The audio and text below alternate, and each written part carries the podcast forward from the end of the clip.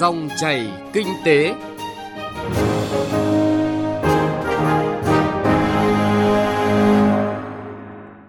Kính chào quý vị và các bạn đến với dòng chảy kinh tế ngày hôm nay, thứ ba ngày 19 tháng 7 năm 2022. Chương trình có những nội dung đáng chú ý. Phỏng vấn ông Dương Anh Đức, Phó Chủ tịch Ủy ban nhân dân thành phố Hồ Chí Minh về nỗ lực phục hồi và phát triển đầu tàu kinh tế cả nước. Quảng Nam phát triển đô thị ven sông ven biển trước thách thức của biến đổi khí hậu. Bà Rịa Vũng Tàu tăng tốc hoàn thiện hệ thống giao thông nội vùng.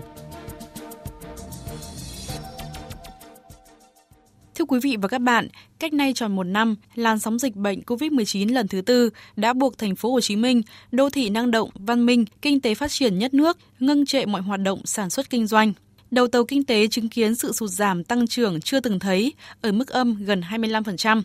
Tuy nhiên, sau những quyết sách đúng đắn trong phòng chống dịch trên quy mô toàn quốc, cùng với sự nỗ lực của người dân, doanh nhân, doanh nghiệp nội thành, sức sống mới đang dần hiện hữu ở thành phố mang tên Bác không chỉ khẳng định nỗ lực phục hồi nhịp tăng trưởng, đó là nỗ lực lấy lại vị thế đầu tàu với tốc độ cao hơn, bền vững hơn.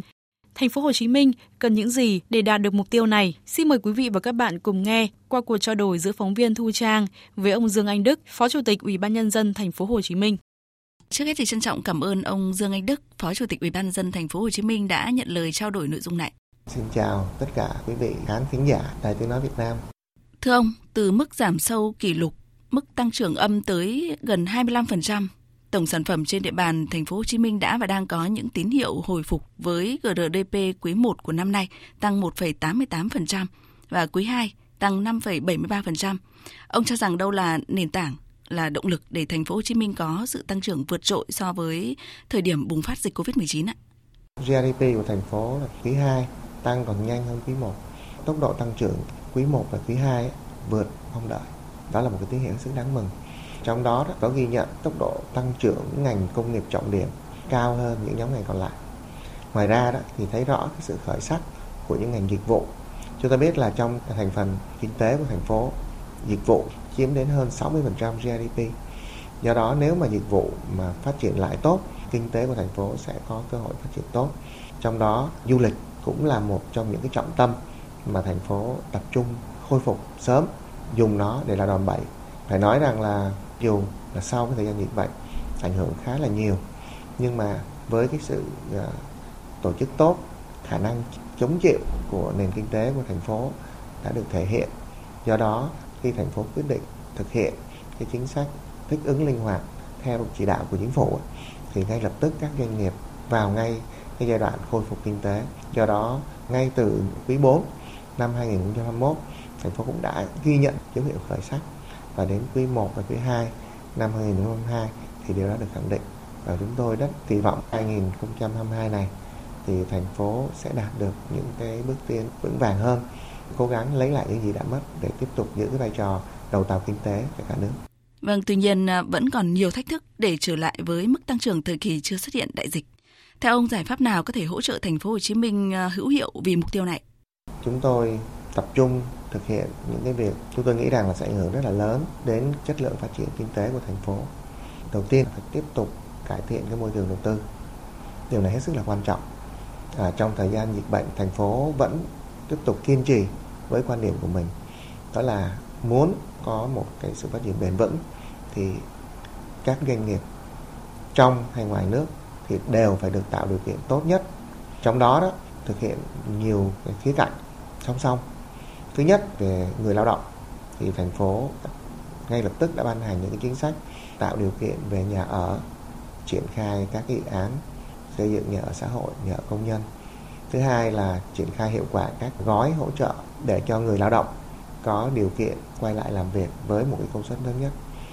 Thứ ba đó là hỗ trợ cho doanh nghiệp bằng việc giãn nợ, hỗ trợ về mặt tài chính, tạo điều kiện cho các doanh nghiệp phát triển. Ngoài ra đó, với cái khối FDI thì thành phố cũng đã trực tiếp làm việc với rất là nhiều đối tác lớn trong thời gian vừa qua để thu hút FDI tập trung FDI công nghệ cao đó là thế mạnh của thành phố Hồ Chí Minh ngoài ra đó doanh nhân nước ngoài đến làm việc ở thành phố Hồ Chí Minh thì chúng tôi cũng quan tâm để tạo điều kiện cho họ sớm có khả năng hòa nhập và phát huy cái thế mạnh của mình. Vâng thưa ông là thành phố Hồ Chí Minh có trọng trách rất lớn với toàn nền kinh tế, không chỉ là nỗ lực lấy lại nhịp tăng trưởng như chúng ta vừa mới trao đổi mà quan trọng còn là vực dậy vị thế đầu tàu. Ờ, chắc chắn là thành phố Hồ Chí Minh sẽ cần những chủ trương, những chính sách mạnh mẽ và táo bạo hơn ạ. Với quy mô kinh tế rất lớn như thành phố Hồ Chí Minh, cái việc duy trì tốc độ tăng trưởng GDP với tốc độ cao là không dễ. Bởi vì mỗi một phần trăm GDP tương ứng với một khoản tiền rất là lớn. Nếu muốn duy trì được cái tốc độ tăng trưởng tốt thì thành phố Hồ Chí Minh phải tập trung đầu tư hiệu quả vào khoa công nghệ và chất lượng nguồn nhân lực. Đó là những yếu tố mới tạo ra được sự phát triển bền vững. Những yếu tố đó nó sẽ quyết định cái năng suất lao động, đẩy nhanh được cái tốc độ tăng trưởng GDP. Thì đây cũng là một cái trăn trở của thành phố Hồ Chí Minh. Bởi vì à, nếu mà muốn có được cái nguồn nhân lực chất lượng cao thì các cái chính sách đãi ngộ cũng phải tương ứng mà hiện nay á, không dễ bởi vì có nhiều vấn đề nó phụ thuộc vào các quy định của pháp luật thành ra là thành phố Hồ Chí Minh à, trong thời gian hiện nay đang nỗ lực và trình cho trung ương cái nghị quyết mới thay cho nghị quyết 54 của quốc hội. Và trong đó, đó đề xuất một số cơ chế đặc thù để giúp cho thành phố Hồ Chí Minh tăng được cái sự chủ động có thể khai thác tốt hơn tài nguyên vốn có của mình cũng như là vận dụng được cái sự hỗ trợ của trung ương để tạo được cái động lực phát triển. Bởi vì ngoài cái sự nỗ lực tự thân mà từng người dân thành phố phải cố gắng thì cái cơ chế chính sách hết sức quan trọng và thậm chí là mang tính chất quyết định do đó nếu được sự hỗ trợ ủng hộ của chính sách từ trung ương thì chúng tôi tin rằng là thành phố Hồ Chí Minh sẽ duy trì được và phát triển tốt hơn nữa. Vâng, trân trọng cảm ơn ông à, Dương Anh Đức, Phó Chủ tịch Ủy ban dân thành phố Hồ Chí Minh với những thông tin về tiến trình phục hồi kinh tế của thành phố sau tác động mạnh từ đại dịch Covid-19 mà đặc biệt là sau đợt dịch lần thứ tư ạ. Cảm ơn Đài Tiếng Nói Việt Nam cho tôi cơ hội trao đổi ở trên sóng của đài.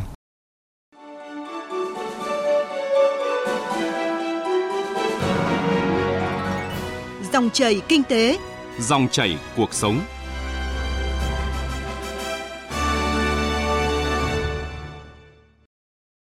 Quý vị, thưa các bạn, cùng với mục tiêu khôi phục sản xuất kinh doanh sau những tác động đa chiều từ đại dịch, tỉnh Quảng Nam đã và đang chú trọng thực hiện những giải pháp bứt phá nhằm phát triển đô thị bền vững hơn, đặc biệt trước những thách thức của biến đổi khí hậu. Tỉnh xác định phát triển đô thị ven sông, ven biển là hạt nhân trong quá trình xây dựng quy hoạch, đảm bảo đi trước, đón đầu, duy trì nhịp tăng trưởng. Phóng viên Long Phi, thường trú khu vực miền Trung, thông tin chi tiết nội dung này trong phần tiếp theo chương trình ngày hôm nay. Mời quý vị và các bạn cùng nghe. Sau khi cầu Cửa Đại và đường ven biển Võ Chí Công đưa vào sử dụng, những năm qua, vùng đông tỉnh Quảng Nam hình thành chuỗi đô thị ven biển giữ vai trò chủ đạo, tạo động lực phát triển kinh tế xã hội. Tuyến đường ven biển này kết nối tỉnh Quảng Nam với thành phố Đà Nẵng và khu công nghiệp Dung Quốc, tỉnh Quảng Ngãi, thúc đẩy liên kết phát triển đô thị, du lịch và dịch vụ. Trước khi có đường ven biển Võ Chí Công, vùng đông các huyện Duy Xuyên, Thăng Bình là một vùng cát trắng. Những năm gần đây, hàng loạt khu vui chơi, giải trí, khu nghỉ dưỡng đẳng cấp quốc tế mọc lên. Ông Kiều Ngọc Cư ở thôn Thuận An, xã Duy Nghĩa, huyện Duy Xuyên, tỉnh Quảng Nam cảm nhận. Diện mộ vùng đông thay đổi từng ngày, từng giờ chứ không phải từng năm. Bà con tôi hết sức là phấn khởi. Qua cái cái nối đô thị này đã góp phần rất lớn giúp hàng vạn lao động có công an việc làm ở các khu công nghiệp, khu uh, vui chơi giải trí. Quảng Nam hiện có 19 đô thị, gồm một đô thị loại 2 là thành phố Tam Kỳ, một đô thị loại 3, một đô thị loại 4 và 16 đô thị loại 5. Hệ thống giao thông được đầu tư đồng bộ đã mở ra cho tỉnh Quảng Nam một giải ven biển rộng lớn với quỹ đất và tiềm năng phát triển chuỗi đô thị đặc thù. Tuy nhiên, trong quá trình phát triển, hệ thống đô thị ven sông, ven biển ở tỉnh Quảng Nam đang đối mặt với không ít thách thức khi địa phương này nằm trong nhóm chịu tổn thương nặng nề của biến đổi khí hậu. Trong đó, các đô thị ven sông, ven biển là đối tượng chịu tác động trực tiếp Ông Bùi Ngọc Ảnh, Chủ tịch Ủy ban nhân dân thành phố Tam Kỳ, tỉnh Quảng Nam cho biết trong quá trình quy hoạch thì tất cả các mảng về rừng và một số khu vực rừng lưu ven sông thì chúng tôi đều giữ nguyên hiện trạng đảm bảo cái việc xanh hóa địa bàn thành phố Tam Kỳ đạt cái tỷ lệ cao nhất và đặc biệt là hiện nay cái hệ sinh thái thông đầm có khoảng 300 hecta chúng tôi sẽ tập trung phục hồi cải tạo để giống như một lá phổi trên địa bàn của thành phố. Kiến trúc sư Trần Ngọc Chính, Chủ tịch Hội Quy hoạch Phát triển Đô thị Việt Nam cho biết ít địa phương nào trong khu vực miền Trung sở hữu bờ biển đẹp cùng hệ thống các con sông giàu trầm tích văn hóa và có nhiều dư địa phát triển như tỉnh Quảng Nam. Đó là những giá trị to lớn để Quảng Nam xây dựng quy hoạch xứng tầm trên cơ sở bài học kinh nghiệm của nhiều địa phương khác để có thể ứng phó với những thách thức từ biến đổi khí hậu và nước biển dân khi phát triển đô thị ven sông, ven biển. Tổ chức cái không gian đô thị biển như nào để nó vừa phù hợp với yêu cầu về biến đổi khí hậu và nước biển dân. Chúng ta phải tính toán một cách rất là kỹ lưỡng để chúng ta có quy mô các đô thị biển như nào, xây dựng ở đâu. Chúng ta sẽ có cái hướng tiếp cận với biển, với sông nhưng mà nhìn nhận vấn đề biến đổi khí hậu một cách thực tiễn để chúng ta có thể có cái quy hoạch hướng đến sự phát triển bền vững, có cái cuộc sống tốt nhất cho người dân. Trong giai đoạn phát triển mới, tỉnh Quảng Nam tiếp tục xác định khu vực vùng Đông là vùng động lực, là hạt nhân để triển khai công tác quy hoạch đô thị ven sông, ven biển. Sự phát triển của chuỗi đô thị này góp phần quyết định sự phát triển của toàn tỉnh Quảng Nam trong thời gian tới. Ông Lê Trí Thanh, Chủ tịch Ủy ban Nhân dân tỉnh Quảng Nam khẳng định sẽ quy hoạch khu vực đô thị ven sông, ven biển theo hướng phát triển bền vững. Đây cũng là tiền đề để tỉnh Quảng Nam thực hiện nghị quyết 06 năm 2022 của Bộ Chính trị về quy hoạch xây dựng, quản lý và phát triển bền vững đô thị Việt Nam đến năm 2030, tầm nhìn đến năm 2045.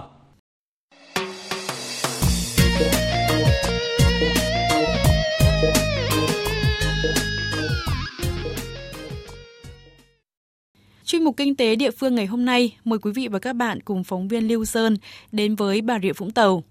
Thời gian qua, Bà Rịa Vũng Tàu đã đầu tư hàng nghìn tỷ đồng vào các dự án giao thông nội vùng để kết nối với quốc lộ 51, khu vực cảng Cái Mép, Thị Vải, hệ thống cầu nối với tỉnh Đồng Nai. Mặc dù gặp khó trong công tác giải phóng mặt bằng, dịch bệnh kéo dài, giá vật tư tăng, nhưng bằng sự quyết tâm của cả hệ thống chính trị, các đơn vị thi công, đến nay những dự án này đã và đang hình thành từng bước hoàn thiện. Dự án đường 991B có chiều dài hơn 9,7 km, tổng mức đầu tư hơn 3.951 tỷ đồng, trong đó ngân sách trung ương chiếm hơn 3.232 tỷ đồng. Đến nay, dự án đã hoàn thành được 60% phần việc. Ông Đinh Trọng Huỳnh, Giám đốc điều hành tập đoàn Cường Thịnh Thi, đơn vị thi công một trong hai gói thầu của dự án cho biết, thời gian qua, giá vật tư tăng cao làm ảnh hưởng đến kế hoạch của nhà thầu. Bên cạnh đó, tình hình dịch bệnh diễn biến phức tạp nên giai đoạn đầu, đơn vị phải dừng thi công 18 tháng. Hiện đơn vị đã tập trung nhân lực, phương tiện đẩy nhanh tiến độ, đảm bảo bàn giao công trình đúng hạn vào tháng 6 năm 2023 thì đây là dự án trọng điểm của tỉnh án kết nối với quốc lộ 51 và sau này lên cái cao tốc biên hòa vũng tàu thì cái nhà thầu như các đơn vị cũng rất ý thức đã huy động thiết bị. Trong cái quá trình triển khai thi công thì ngay do nó bị ngăn cách dẫn đến 18 tháng đầu tiên là các nhà thầu đều rộng chân tại chỗ vượt lên tất cả những khó khăn. Thì các nhà thầu liên danh cũng đã cố gắng cũng đã huy động tất cả các mũi vào để tăng cường làm 3 ca ngày đêm liên tục thì nhà thầu cũng đã đảm bảo được cái tiến độ về đích theo đúng cái cam kết với chủ đầu tư tỉnh.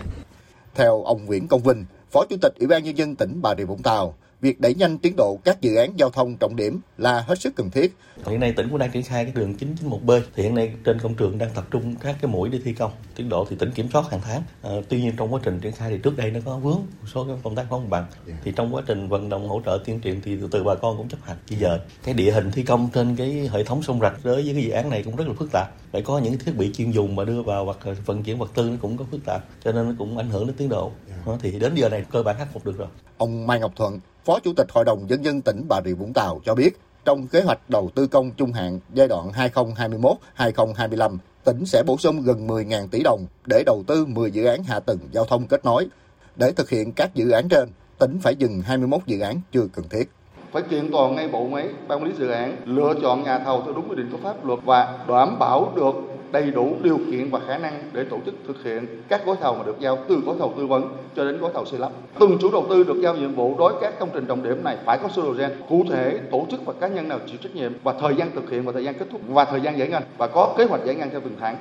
Việc tỉnh Bà Rịa Vũng Tàu bổ sung 10 dự án giao thông nêu trên vào kế hoạch đầu tư công trung hạn giai đoạn 2021-2025 đã thể hiện sự quyết tâm cho việc đầu tư có trọng điểm để hình thành xây dựng những dự án giao thông có tính kết nối, tạo động lực tăng trưởng mới, hình thành những không gian nền tảng phát triển vững chắc và lâu dài cho Bà Rịa Vũng Tàu.